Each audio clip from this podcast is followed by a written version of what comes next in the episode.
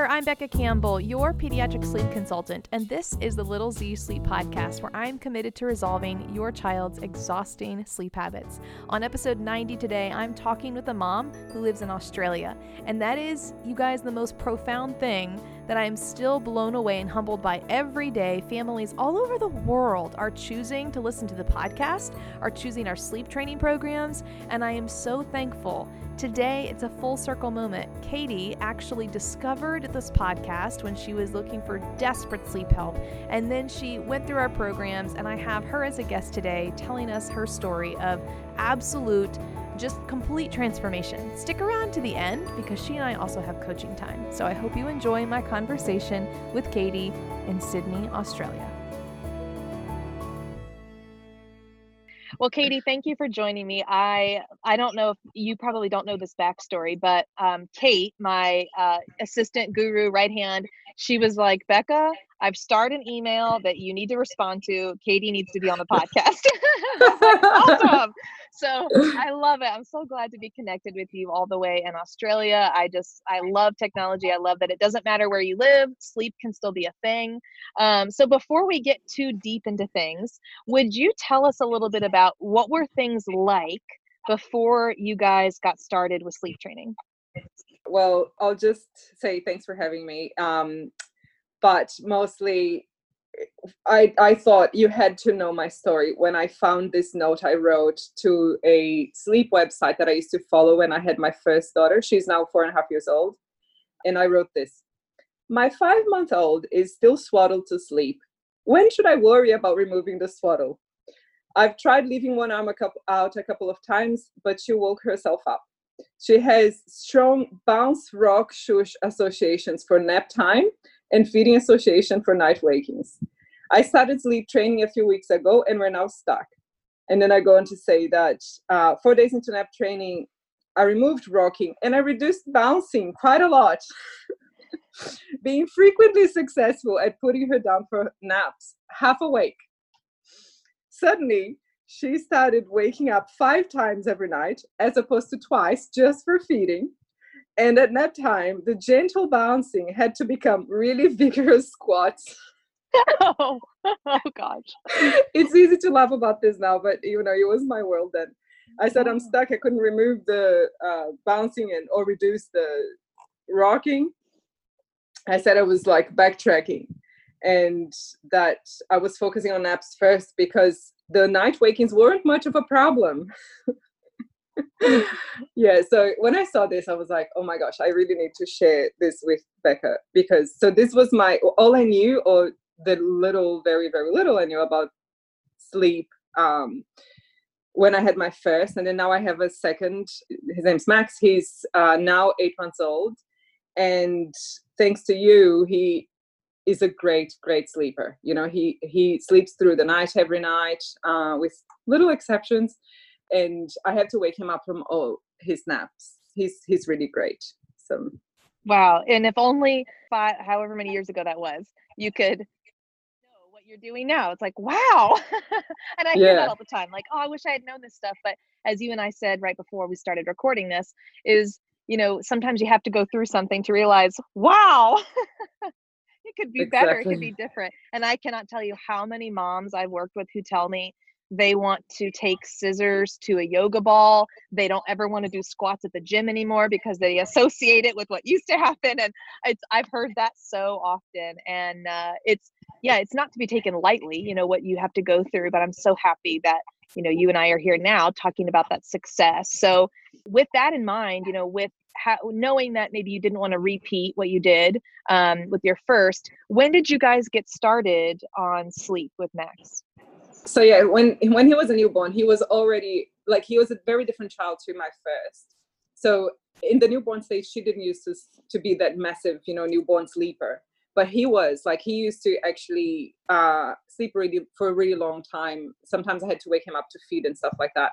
So i kind of thought oh okay these things are different now. It might be that you know i i was lucky to get a, a baby that sleeps was you know a, a lie that I, I was told uh, one of the lies i was told when i when i started having kids and but then sure enough when he was about like one and a half month old he started uh, waking up more often and having like rubbish naps. So that's when I went looking for your podcast. And I, I think the first episode I wrote, Let's Solve Short Naps. So that was super useful already. I started telling all the moms in my mother's group, uh, look, guys, you need to listen to this. It's amazing, rah, rah, rah. And I bullied a couple of them, couple of them into, into um, doing the same thing. When I told them about like ditching the dummy, we call it a dummy, the pacifier, at four months old, they were like, "What? We, I couldn't couldn't possibly do that." And it was quite an uproar. But yes, he was sort of late newborn stage, and then we took the newborn course, mm-hmm. and then after that, I did the four to five months one as well.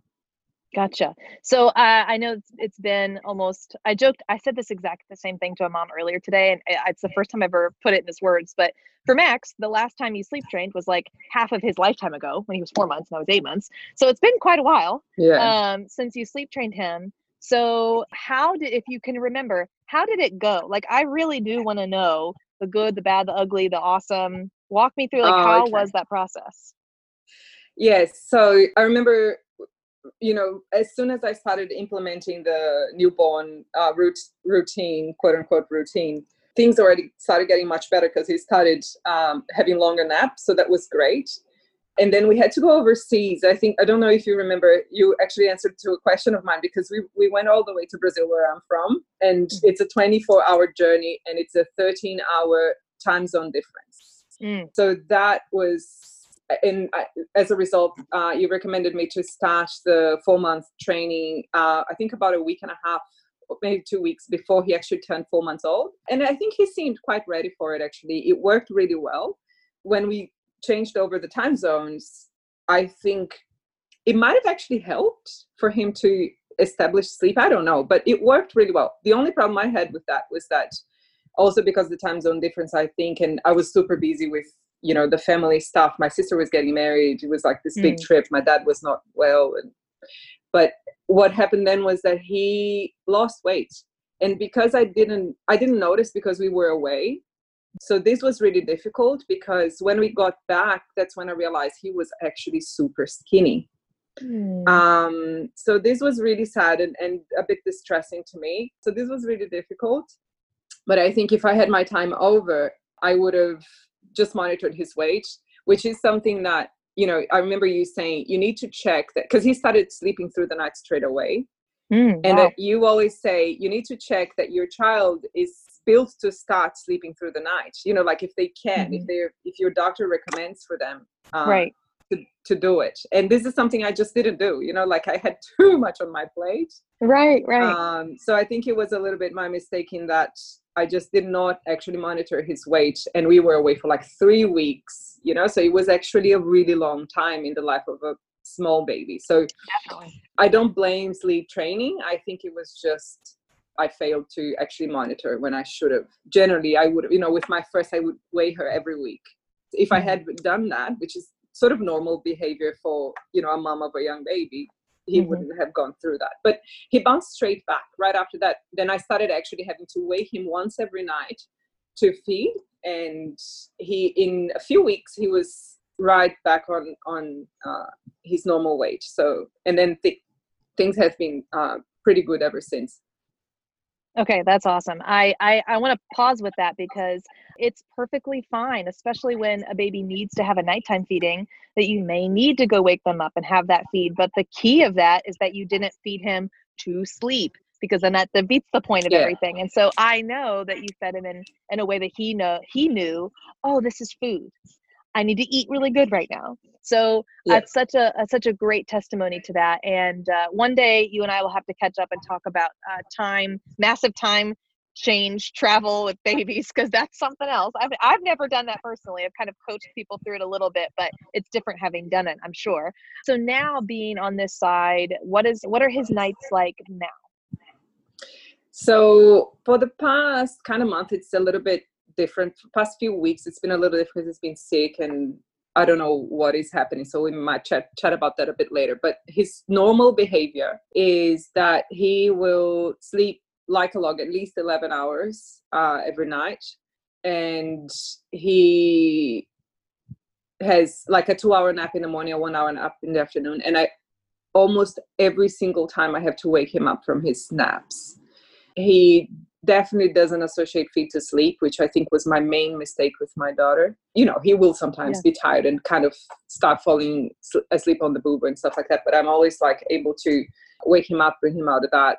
And just then, when I was putting him to sleep, now he was just tired. He was ready for it. You know, like I, I'm like putting the sleep sack on, and and as soon as I put him down, he just turned around, put his thumb in his mouth, and like, get out of my room. he loves his sleep yeah. That's awesome. That's awesome. So I, I, have one more question before we get into you asking me questions. I didn't put this on our you know outline for today to kind of get you ready but is there anything that you would want to speak into from the breastfeeding perspective of sleep training? Oh yes. Okay so this is something i wanted i really wanted to say to share actually because one thing I was told when I had my first was that breast milk is the solution for absolutely everything and anything. All your child need, needs is a breastfeed. Whatever happens to them, if they are crying, if they're upset, if they're happy, just give them the boob and that's it. It's you know th- uh, there was this expression someone told me to be told me then, which was like just keep your baby plugged in. as in like on my boob the whole yeah. time, and that's exactly what I did and i obviously thought i was doing the best thing for her you know? But i don't think breastfeed i know now that breastfeeding does not replace sleep and that sleep is just as important. And it's not only for her i mean and i'm able like I, am still breastfeeding. My my second is breastfed. Malu was also breastfed until she was two. And malu is my eldest uh, Maria Lucia, and she she loved it, you know. But she also I didn't I never had enough milk for her, so she was also bottle fed. She also had formula in the bottle, and so does Max. You know, for some reason I think I'm just the mom that doesn't produce a lot of milk. But there was a lot of pressure I felt with Malu and with Max. I didn't let it get to me. To like, I just thought that I didn't have enough milk you know, because she just needed to feed more and more and more and more. And I know that, you know, it is a baby sucking that will make you produce more milk. That is true. But she was like on my boob 24 hours a day almost, like seriously quite close to that. And I never had a full night's sleep until she was two. I went back to work full time when she was 12 months. Here in Australia, we, we have, it's wonderful. We have 12 months maternity leave. So, you know, she had all that time, but it was never really quality time. And she still was also bottle fed. You know what I mean? So it's like I made kind of made her let go of her sleep because I wanted her to breastfeed. And she didn't have both things in quality at all because she didn't she still had a bottle and she still didn't sleep and i got to this point where i was just so stressed i was like a zombie all the time i my first year of work was like not didn't count. Yeah. you know it, it was seriously not very productive. And then at the end of that first year I, I made a career change. And when i started the, the new job i was like okay i really want this and i just cannot function. Um, she was still waking up twice or three times a night. And when it got to a day that i, I was like she was on my boob for like 90 minutes and I put band-aids on and I told her my boobs are sore. Like you can't I'm so sorry there's no mama. She says mama that's Portuguese word for it. There's no mama you can't have it. And she was like okay she understood you know she was fine. So it, it's I think that if I had my time over you know I would have done things very differently. But I, the truth that I found out is that you don't have to give up breastfeeding to have a child that sleeps that's the main thing that i found out and that's what i kind of try to tell everyone these days and yeah. thank you for sharing that because it is so true I talked about today on Instagram snuggles. It's the same kind of thing. People want to know do I have to give up snuggling my child? Do I have to give up breastfeeding my child? I'm like, I'm not a monster. And sleep training's not a monster. We're just trying to create happy, healthy, well rested families. And just like you said, we're trying to create well rested babies so that they are excited to eat and happy babies and happy children so that they want to snuggle with you and have a you know have a cuddle before they go to bed. Um, i talked about how my five year old is like she comes home from school and has to snuggle right away. Like i gotta snuggle gotta have it because she's missed it. And and she sleeps great throughout the night. So these things are not um, you can't only have one. You don't choose what you want. You can have yeah. you really can't have it all. You really can't. Yeah i think the main discovery for me was that was how much you know max needs that quality as much as he needs the breastfeed. You know don't give up sleeping for eating at any point in our lives why do, does a have, uh, does a baby have to do that mm-hmm. it, you know to me now it, it, just it's so and it's frustrating how people really don't understand that you know it's so common that uh, when people ask me oh you're so lucky you know you you have a baby that sleeps and i'm like first of all i'm not lucky yeah. you know I, I worked for it second of all sleep it, for a baby is a skill that they have to learn and it's your responsibility as a parent to teach them. You know i i was reading a book actually i don't know if i should quote but then you can edit this out if you uh, if you want to. A lot of the things that she says that i think are very nice to hear but you know she says ah you know your all your baby needs is you know like your snuggles something like that and then she was saying you know if your if your baby is crying you don't have to kind of like bother trying to make them sleep. Just take them for a stroll. Uh, literally she said that on her facebook the other day.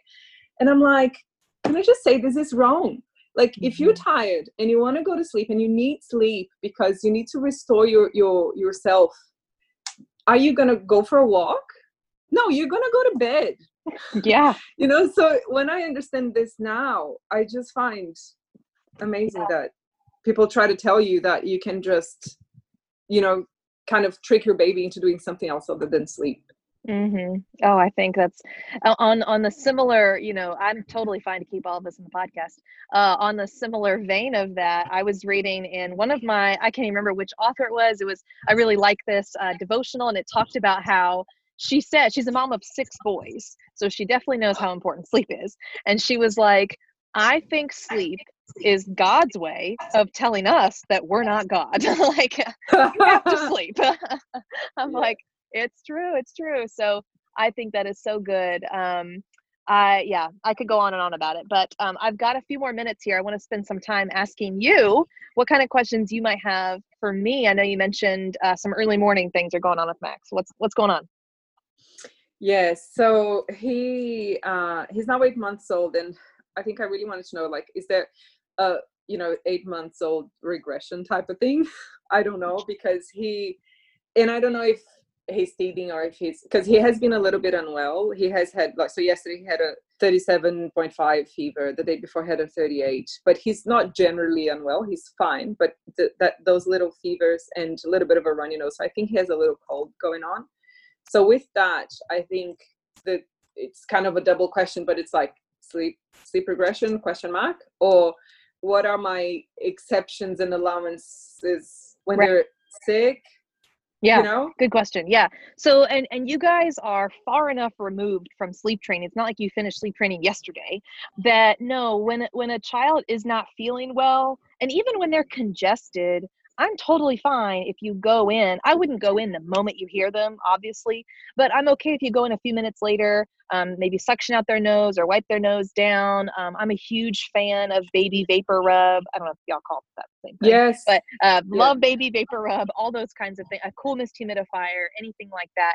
But I mean, ob- you know, for, for congestion, obviously, it's not like, oh, you have a runny nose. Let me hold you and rock you to sleep, which I know you're not doing. But I know it's just, it can sometimes, for some families, be a slipper, slippery slope into, oh, runny nose, congestion. Let me just hold you upright for 20 minutes. like, we don't have to do that. They can roll over and go back to sleep, just like you can when you have a stuffy nose, but we can help them a little bit. Now, eight month regression, yes, that actually is a thing.